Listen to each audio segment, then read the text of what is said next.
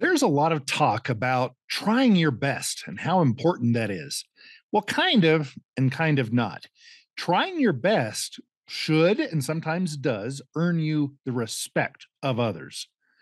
It should not provide you with the rights to a job or an opportunity or something like that. Let's take, for example, if I owned a basketball team and there was a very short person who wanted to be on the team and they tried really hard. They could never dunk the ball, they were uncoordinated. They just they had a really tough time at four foot three competing with taller people but they tried really hard. Well, I would have great respect for them getting out there with these tall, huge people and scrambling and hustling. Huge, huge kudos to these folks. Way to go, guy, getting out there and working that hard and trying so hard.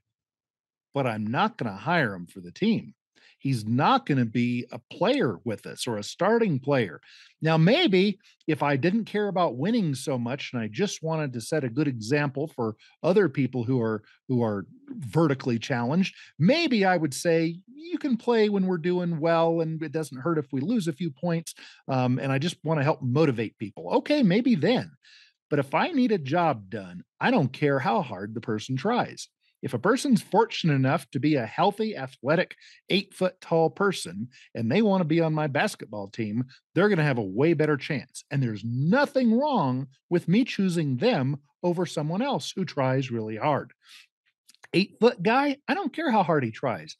I care that he scores a bunch and he plays on the team well or whatever is important in basketball. That's what I care about.